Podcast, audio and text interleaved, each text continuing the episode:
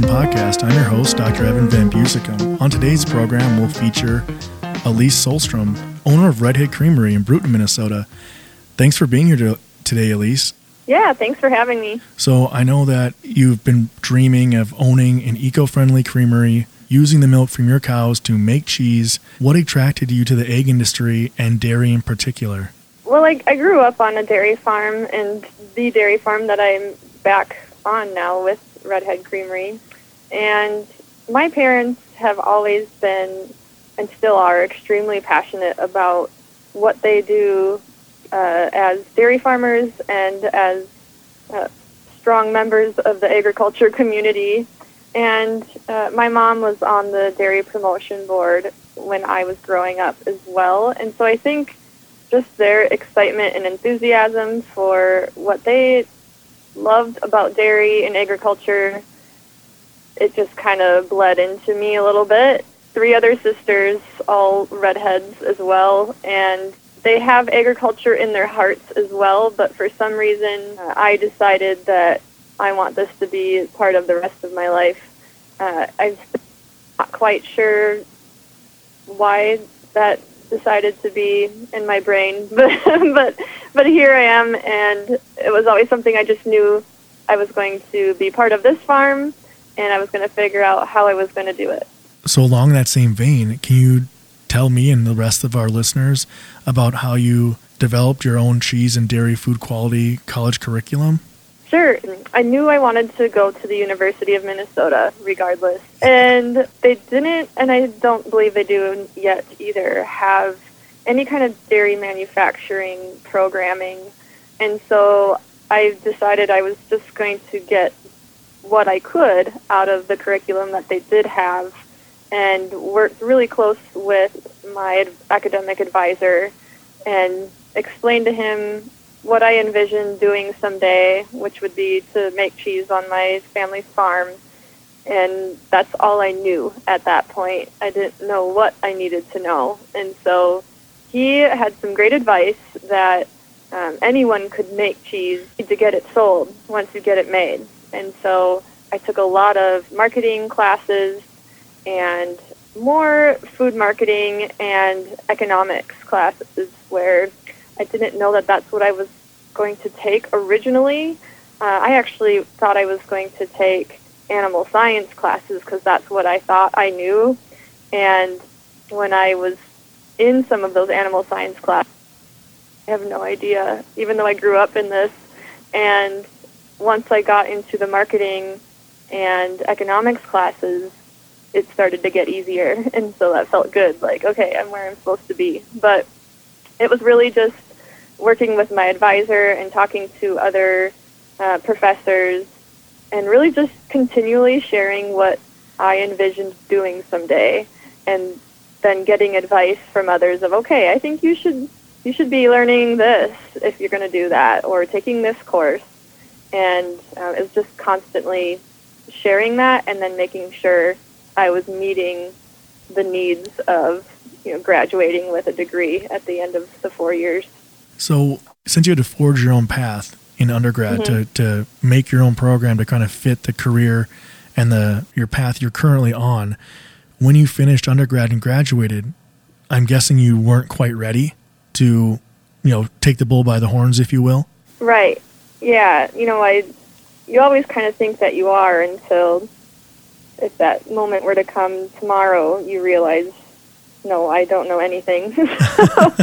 so and I think I don't know if you remember the job options when we graduated college, but it wasn't beautiful. And I remember applying for a lot of jobs in marketing, and I ended up landing a job like two weeks before graduating from college for a food broker out of Minneapolis, and I was so thrilled that I did because it ended up being exactly what I loved and needed at the time where I got to spend a lot of time in grocery stores and with the little handheld device checking on products that we represented represented in the store and developing relationships with the store managers. That was part of my program and then I also got to learn how to do some data analysis on Excel. And so just it was a very cool opportunity that I had that I didn't realize what I was applying for and got really lucky that I landed it. But so I worked there for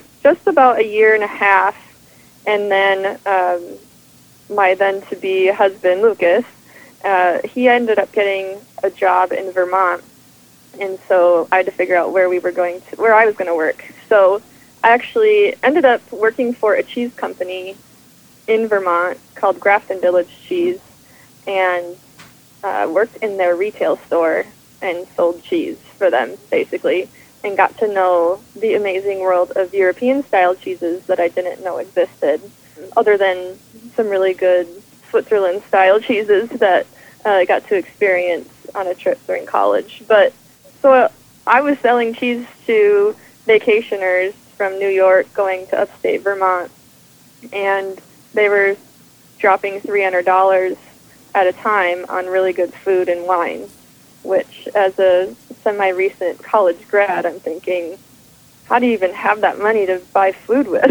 you know, I, not even realizing this whole side of the cheese world existed, and it really opened my eyes to like there's even more opportunity than I realized. And so, Lucas and I spent most of our weekends uh, visiting cheese companies and breweries and other you know micro food businesses in Vermont and New York and the whole New England area because we had no friends barely in Vermont. We were newlyweds. We were young for the area that we moved to and we had nothing better to do. So we were going around and visiting these places and taking notes on like, okay, we love this about this place. We don't like this about this place and always tried to connect with the owner when we could and be like, hey, we're dairy farmers from Minnesota and want to make a cheese company of our own someday. And they would, most of them would be ready with open arms. Like, what, you know, can we, we'd love to visit with you. You want to have lunch with us. And so just really not realizing it fully at the time that we're just putting ourselves out there and trying to get to know the industry before we jumped ourselves in it. All while trying to keep our own jobs and keep rolling with whatever life brought us at the same time. So, if I if I remember correctly, you guys took this leap in in about 2012. Is that right? To start your cheese plant plans, or was that more of just when you started telling more people about it? Or can you fill us on kind of that that whole timeline? Yeah, so we, you know, in all this time that I'm thinking I'm going to build a cheese plant someday, and we're living in Vermont, and then we lived in Wisconsin for a couple years. And through all that time, we were brainstorming and kind of hashing out what our business plan looked like. And so, like, when we would come home for Christmas or holidays, we would have a side meeting with my parents of what we envision this will look like and so when 2012 came, our daughter Lucy, I was pregnant with our daughter Lucy, and that was kind of our moment of, okay, we're going to start having kids. Where do we want to raise them? Do we start thinking about this happening a little sooner? So we ended up moving home when she was three weeks old in November of 2012. And I actually worked for a different cheese company from home for a few months doing sales and Lucas started grad school then. And so I was milking cows every morning with a baby in the stroller, trying to to make things happen. And that's when my parents were kind of like, "Okay, we're not getting any younger. Let's just do this."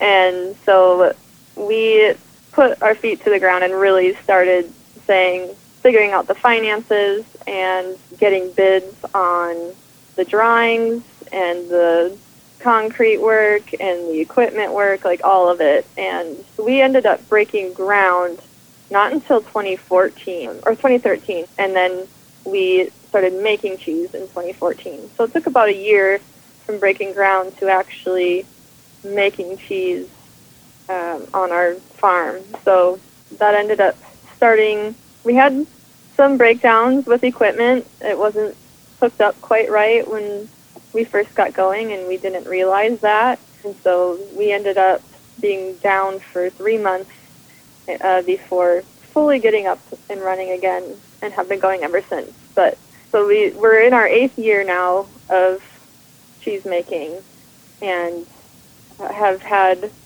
ups and downs the entire time and a different array of employees helping us make things happen. And uh, we have an actual cheesemaker now besides myself, so we can still make cheese even if I need to be gone for the day. Uh, and which is kind of weird but great. and uh, so we're kind of we're in that mode at the moment of you know we got through COVID uh, with a delivery route, but now okay, what what do things look like uh, as we move forward from here? And so that's a moment we're in, but it's it's a good one.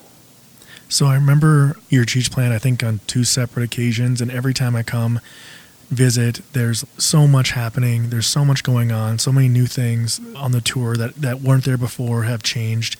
It's really just a really cool experience. Can you tell my uh, our my, our listeners, I should say, more about like the tours and the events and the tasting opportunities that you guys have? Because if I remember right, you've had two or three curd fests. Is that accurate? Uh, we had our fourth this year. Yeah. So. Yes. And can you can you tell us more about that? Because it's so cool. And by the way, this is I'm not getting compensated in any way for plugging this cheese curd festival, but the cheese curds are great, and you know, so let's hopefully get our listeners a taste or how they can figure that out.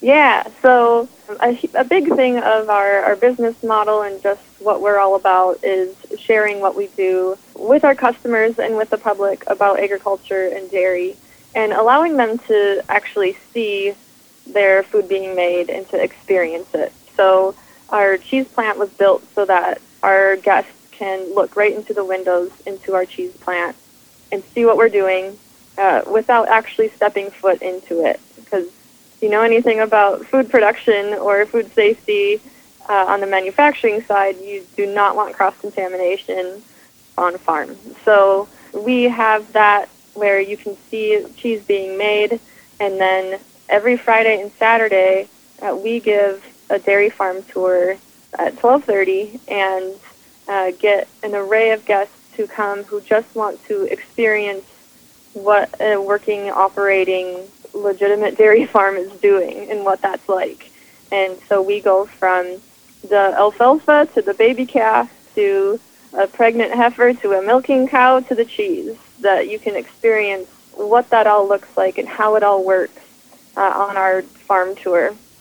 And the tour usually lasts about an hour, hour and a half or so, and then it ends in the cheese plant with a video of how we make cheese and then a sampling of cheeses that we make so that you can get an idea of what it is before you sit down and maybe have a, a panini or pan fried curds in our shop uh, before taking some cheese home with you.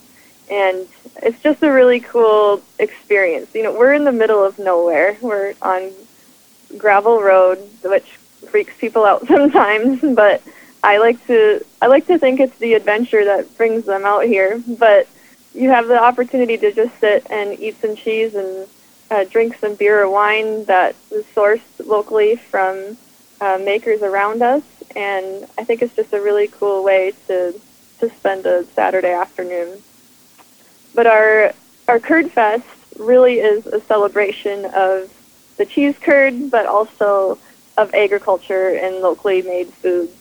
Uh, we host this event the third Saturday of June every year, and uh, we have live music and we bring local food vendors and makers as well. And then we have curd kebabs and our pan fried cheese curds. And then we had deep fried cheese curds this year of our own. And we usually do something else fun for the the year that is new every time. But it's just a really cool way to bring people in see what we do and kind of throw a party because I kind of enjoy that. so Absolutely. we try to we try to do things that we like doing, and then just invite people to do it with us. I know there's also, if I remember, there's two other things you guys do. If I remember right, you guys have some holiday baskets that you guys do for different holidays that people can buy for, for like gifts or, or whatnot. And, um, and I think there's also, uh, is it for Valentine's Day and or Christmas or something you guys do, uh, or have done in the past, like a sit down kind of a cheese tasting, wine tasting deal that you can get a, do a reservation for. Are you guys still doing that? Is that is that accurate?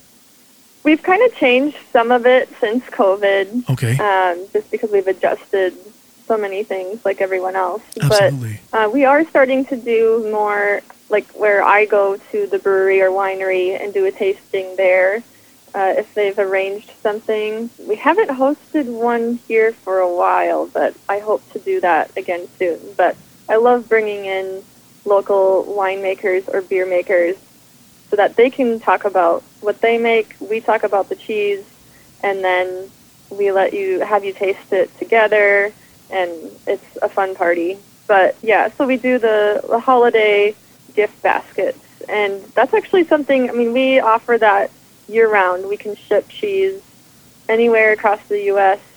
all year round. Uh, but the holiday season is definitely a good one and a busy one for us, where we we have additional options of being able to gift food to your friends or family. I like to to argue that nobody wants things anymore that just sit on their shelves and get dusty. That if you send them food that they can eat and then it goes away, that's a great thing. right. and, and, if it tastes good, that's even better. So, absolutely, like that, um, that experience you're sharing. A lot of people want experiences now, and they honestly, eating food should always be an incredible experience, right? Yes. And, and I can, like I said, vouch that the cheese is really good. So try it out. You know, you know, we've kind of talked about how you work with uh, family members and and how do you balance the needs of the business against family and community activities? Like, what's it like working with family?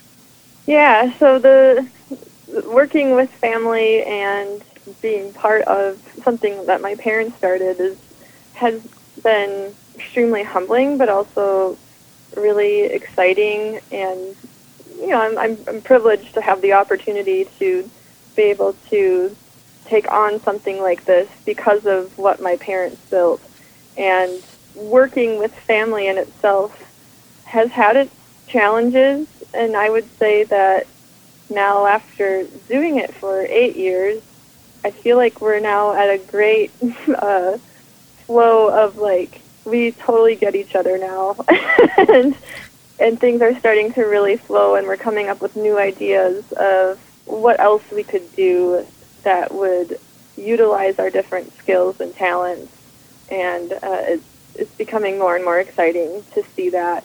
And as my kids get older, my oldest is nine, which isn't terribly old, but she's at the age now where she wants to help run the register in our store and you know interact with customers and uh, that's super exciting and it, i feared of what it would look like for my kids when I started a manufacturing business on the farm versus helping milk cows. Because when I grew up, there there wasn't machinery and things moving around at all times. It was safe to run around and do whatever I wanted. And now my kids can't just go outside if I don't know about it or you know that's that's it's a little bit different. And so now that they're getting older and they can start to be part of the creamery business as well as the farm side of the business, it's so cool and rewarding to see what they're interested in and what they get into and the questions that they have. I'm not afraid to share with them what I'm experiencing day to day. So if I have a hard time with an employee or if the cheese goes bad for the day or something happens that a lot of people would internalize that, which don't get me wrong, I used to and still do sometimes. I'm trying so hard to share those feelings and experiences with my kids so that they understand what's happening in the moment as well. And I feel like in the future that will help them if they do decide to be part of this business when they're older. So fingers crossed that works out to its benefit. But but yeah, it's it's a it's a great experience. I also would suggest uh, if people are going into business with family, or if they already are, to find someone outside of the family and the business that they can go to to talk to, whether it's a therapist or a friend that's not related to any of it, um, just somebody that you can vent to or share ideas with, because I think you need that. You need an avenue where you can share those things, and that's something that I've learned along the way, and um, it's been extremely useful that's all great advice, and so thank you for sharing that, Alise. It well is uh, that kind of brings us to a close. We're kind of running out of time today. I I know I could talk to you all day. I'll probably have to give you a holler one of these days when I'm driving and just bother you. Yeah. But uh, is there anything else you want to share with our listeners? Otherwise, thank you so much for taking time out of your busy day to to share your experience and your passion with us.